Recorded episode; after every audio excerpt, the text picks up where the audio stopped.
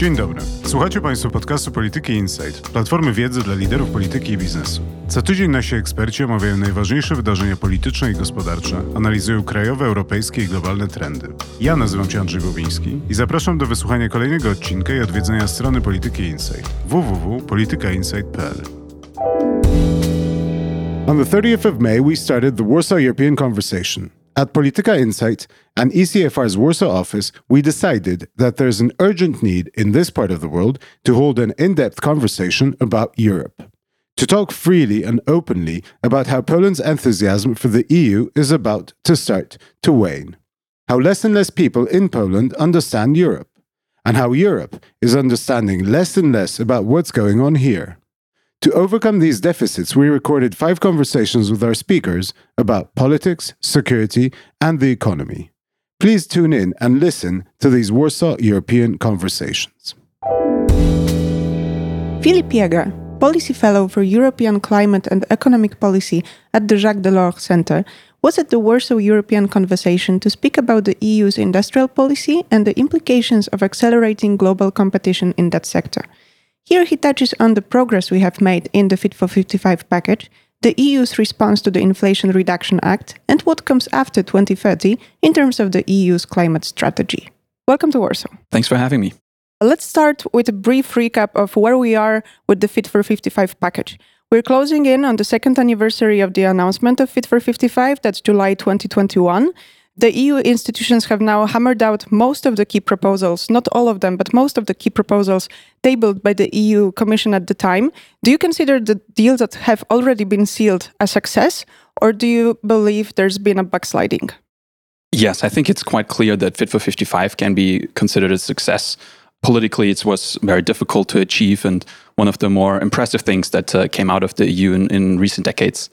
I think oftentimes the EU was criticized for just putting up targets without specifying how to reach them and how to implement them. And Fit for 55 does exactly this. So it's a roadmap basically to actually achieving the ambitious targets that Europe had set itself earlier. And Fit for 55 is a wide and coherent toolbox. So it has carrot and it has stick to drive down emissions. The ETS, for instance, drives down emissions, whereas CBAM makes sure that the climate ambition does not hurt our trade too much and the Social Climate Fund is cushioning social outcomes. And with this wide toolbox, Fit for 55 is bringing us much closer to the climate targets. According to the Climate Action Tracker, for instance, the EU policies to reach net zero are almost sufficient. So we're not quite there yet, but Fit for 55 brings us much closer where we need to be. Just to make it clear for those of our listeners who aren't following Fit for 55 negotiations on a daily basis, this is a legal package that covers the roadmap of the fight against climate change until 2030. And it is designed to help Europe or enable Europe to cut down emissions by 55% until then. We have seven years to go. And we are still in the midst of negotiations on some of the elements of the package. It's not all agreed yet.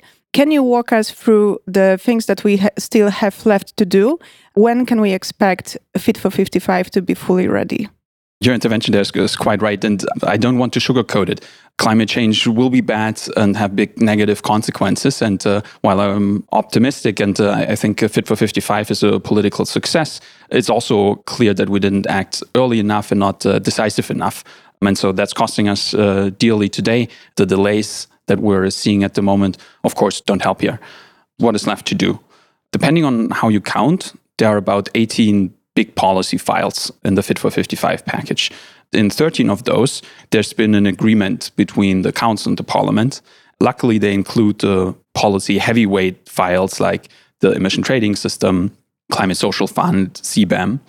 But yeah, there are also some that are still open, and they include, for instance, the taxation directive, which would ensure that uh, taxation of energy is aligned with the decarbonization goals put in simple terms, that diesel is taxed higher than clean electricity. And one way to do this is to agree on EU wide minimum taxation levels, which proves to be quite difficult to do. And hence, this file hasn't been agreed on yet between Council and Parliament because the, the current setup benefits a lot of companies, maritime shipping, fishing industry, and uh, aviation. just to name a few examples. Because of that, the taxation directive is still open, and also the policy files that uh, focus on hydrogen are still under discussion. And this is highly political, with uh, France in the in the driver's seat. France wants hydrogen produced with nuclear energy to play a big role in Europe. And on nuclear, of course, there are big, fundamentally different views in the EU. And hence, on those files, we're seeing a delay and no agreement yet between the Council and Parliament. Would you say that the speed at which the EU institutions are moving in terms of Fit for 55 is satisfactory? Would you say that at the time the EU Commission was tabling those proposals, it was expecting the negotiations to take this long? In other words, is it fair to say that Fit for 55 is experiencing a delay, or are we still on track to put those policies to work so that they enable us to achieve the goals that we have set ourselves for 2030? If we zoom out a little bit and uh, think about what uh, the thinking was back last summer, it wasn't clear back then whether the major files could go through the trilogues already uh, last year, but this was actually achieved. And so in December, we had those big agreements on some of the major policy files. Up until December, I would say it moved at the kind of expected speeds, perhaps even quicker than some had predicted. There isn't a big delay for those, and that's the most important point, I would say. But yes, you're right. There's a, a delay on some files. The Swedish uh, Council presidency at the moment does not expect an agreement on the taxation directive during their term. It seems unlikely at the current juncture that this is going to be agreed before the European elections next year. That's obviously bad. And to achieve climate ambition, we need to move as fast as possible. But I would say that this delay does not endanger the Fit for 55 package as a whole. At the same time, though, I think the what we've seen in the last uh, few weeks or months has destroyed a lot of political capital. How it usually works is that there's an informal agreement between council and parliament, and then the formal adoption is just that the formality. But for domestic policy reasons, Germany chose to reopen the file on cars, seeking an exception for the combustion engine. And uh, now, similarly, France is in blocking mode with the Renewable Energy Directive, which has already been informally agreed between Parliament and Council, but still needs uh, to be formally adopted. And so, kind of changing the way, the usual way of how politics gets done at EU level, France and Germany have destroyed quite a bit of political capital, I think.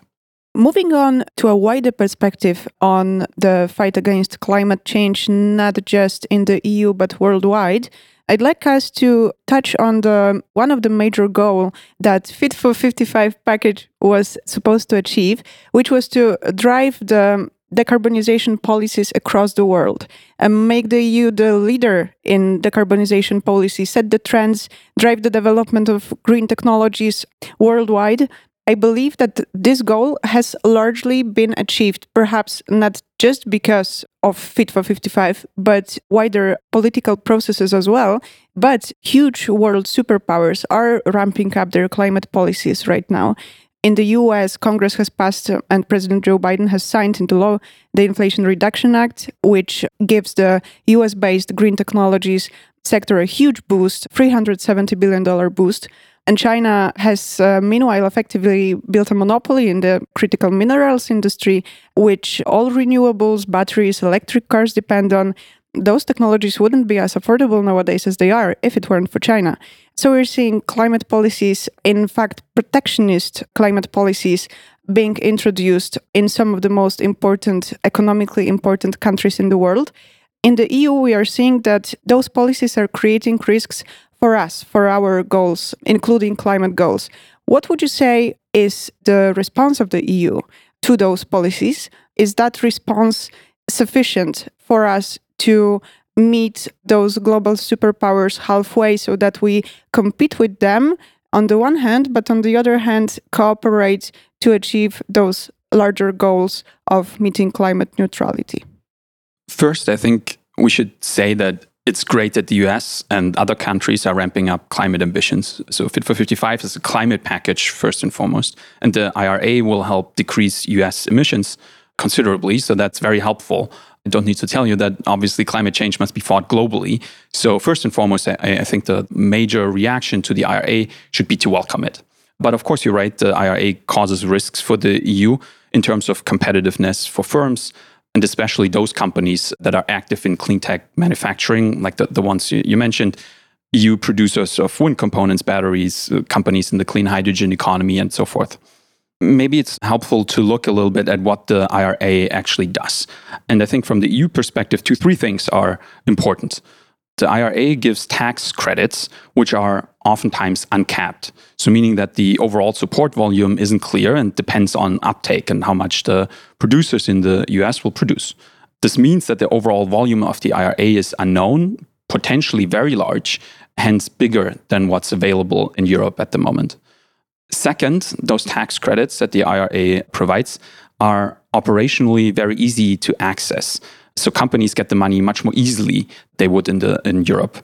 It's uh, nothing new to say that the bureaucratic hurdles in the EU are much higher. The third issue, I think, is that IRA supports the production of goods. So for each unit that the company produces, they get a subsidy. For each solar cell you produce, you get X dollars. In Europe, this is done traditionally a little bit different, namely with support focused on research and development, on initial investment costs for factories, for instance, but not on production. Your second question was whether the European response has been sufficient. I don't think that what we've seen so far is a very solid approach, and uh, I think the strategy needs to reworked a little bit. To be clear, though, the EU can't really implement the same measures that the US have adopted because we can't really offer tax credits in the form that the IRA is offering, right? So, whatever measures we're taking, they would have to work differently than the ones the US have chosen. Am I right?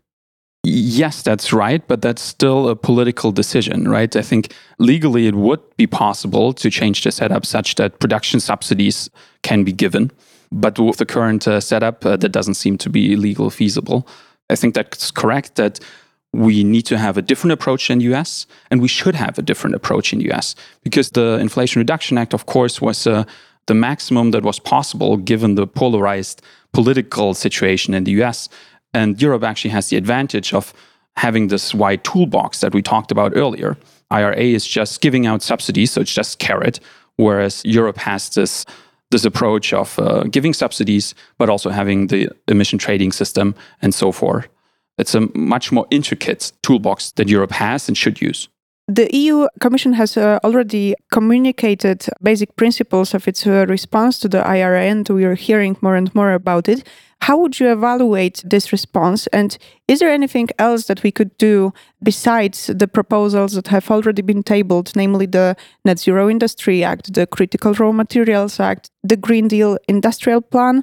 What else could we table to strengthen that competitive position of Europe even more?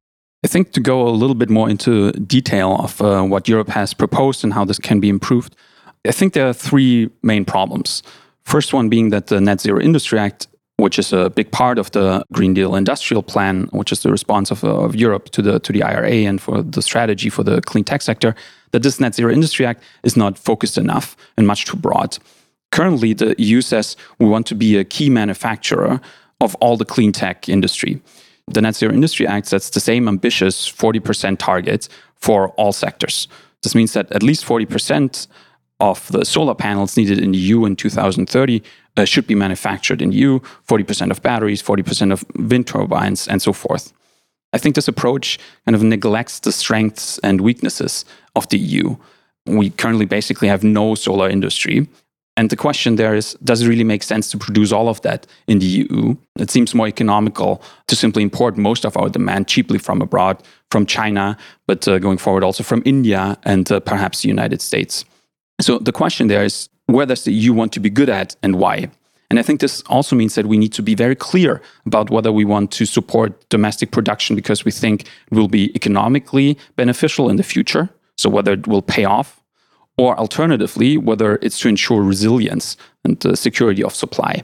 And uh, those two reasons are, are, quite different. And I think it's uh, beneficial for the strategy if we get those, those reasons clear. The second problem that I see is that uh, EU support is still much more difficult to get compared to what's available in, the US, and the bureaucratic hurdles are, much too high, as I, I, mentioned earlier. And so the Net Zero Industry Act does a, a good job or proposes in a sensible manner to accelerate planning and approval procedures.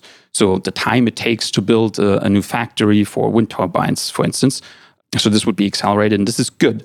But I think we need to go one step further and also make the financial support more easily available and uh, make the disbursements much faster. The third problem with the current response, I think, is that it risks distortion in the single market. I think, as we mentioned before, the state aid rules in Europe have uh, have been changed, allowing member states now to match foreign subsidies. To make this concrete, if in the US a company that produces solar panels or batteries would get 500 million, then a company located in France or Germany can then uh, go to the French government and say, "Oh, in the US we would get 500 million unless you pay us this. We're going to move abroad." And then France would be allowed to match these subsidies available in the US. And France and Germany and some of the richer countries might be able to do this in Europe, but that's not the case for the fiscally constrained member states. In the absence of EU level funding for the fiscally constrained member states, I think there's a risk of distortion that a lot of the investment in Europe then would happen in the richer member states. In order to remedy this, we would need more common EU financing or return to a more strict state aid regime. Would you say that the problem you just mentioned with uh, state aid and the risks to the single market also endanger the realization of climate goals themselves? Because, as I imagine, if we have uneven state aid policies, and some countries can invest more, let's say, in hydrogen than others, then some countries are better positioned to meet the targets on the EU level than others, effectively gaining um, advantage. Again, we're coming back to the single market. Gaining advantage against some other EU countries and destabilizing climate policies itself. Do you think that's a real threat, or is it more in the sphere of economy and not really climate targets? Good question. I think the Net Zero Industry Act and the related state aid flexibilization is mostly about manufacturing of clean tech technologies. And I think it's not that important for reaching our climate targets in the EU where those products get manufactured. That's more a question about economics and about competitiveness. So I wouldn't see a, a big problem with increased state aid for clean tech manufacturing for the climate targets. There's a valid point here, namely that transformation of our energy sector and deploying solar and wind energy is going to cost a lot of money. And this is money that uh, some member states don't have. I think it's a problem kind of unrelated to the Net Zero Industry Act, but it's certainly a big problem that we, we need to tackle. Fit for 55 is gradually entering into force. It's very nearly ready, and naturally, it will uh, soon meet the legal reality of specific member states. Obviously, we have multiple member states and multiple circumstances that are going to impact the implementation of those policies. Do you believe that the public support, the political support that Fit for 55 needs to succeed will be there throughout the decade? Is there a risk of backsliding in terms of the public attitude towards climate policies of the EU? Indeed, I think that continued political and public support is crucial for such a big uh, transformation that we're facing. And yes, Fit for 55 is now a reality, and a lot of the, the files are described in law. But of course, you cannot implement it against the will of the citizens. Fit for 55 needs to be implemented in a way that works for all, the largest chunk of the population. And for those sections of the populations where there would be undue hardship, they need to be compensated somehow. Biggest step now with Fit for 55 is done. But of course, the implementation will be crucial. And without the correct implementation, all the achievements so far won't be worth anything. Second, I think Fit for 55 is the target for 2030. So it needs to be followed up with more ambitious climate targets for the decade after. In order for this to happen, and it needs to happen in order to avoid the worst of, of climate change, you need to have a success story basically on that you can build on. For this to happen, politicians, policymakers across Europe still have a long way to go to ensure that you know by the vast majority of the population the energy transition is seen as an opportunity and not just a threat. That was actually supposed to be my next and uh, last question.